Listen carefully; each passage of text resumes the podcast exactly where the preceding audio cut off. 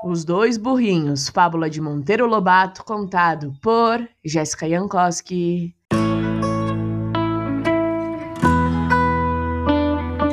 Muito lampeiro, os dois burrinhos de tropa seguiam trotando pela estrada além. O da frente conduzia bruacas de ouro em pó, e o de trás simples sacos de farelo. Embora burros da mesma igualha, não queria ser o primeiro que o segundo lhe caminhasse ao lado. Alto lá, dizia ele, não se emparelhe comigo, que quem carrega ouro não é do mesmo naipe de quem carrega feno. Guarde cinco passos de distância e caminhe respeitoso como se fosse um pajem. O burrinho do farelo submetia-se e lá trotava, de orelhas murchas, roendo-se de inveja do fidalgo.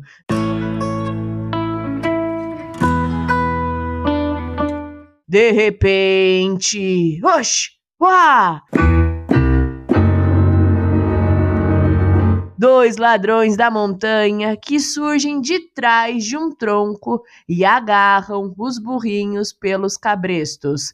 Examinam, primeiramente, a carga do burro humilde e. Farelo! exclamam desapontados. O demo, o leve! Vejamos se há coisa de mais valor no da frente.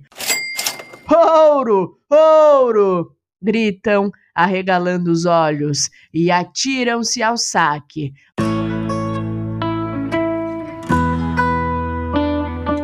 Mas o burrinho resiste, desfere coices e dispara pelo campo afora. Os ladrões correm atrás, cercam-no e dão-lhe em cima de pau e pedra, afinal saqueiam-no. Terminada a festa, o burrinho de ouro, mais morto que vivo e tão surrado que nem suster-se em pé podia, reclama o auxílio do outro que, muito fresco da vida, tosava o capim sossegadamente. Socorro, amigo, venha acudir-me, que estou descadeirado. O burrinho do farelo respondeu zombeteiramente. Mas poderei, por acaso, aproximar-se de Vossa Excelência? Como não? Minha fidalguia estava dentro da broaca e lá se foi nas mãos daqueles patifes. Sem as broacas de ouro no lombo, sou uma pobre besta, igual você. Bem sei, você é como certos grandes homens do mundo que só valem pelo cargo que ocupam, no fundo, simples bestas de carga, eu, tu, eles. E ajudou a regressar para casa, decorando para uso próprio a lição que ardia no lombo do valioso.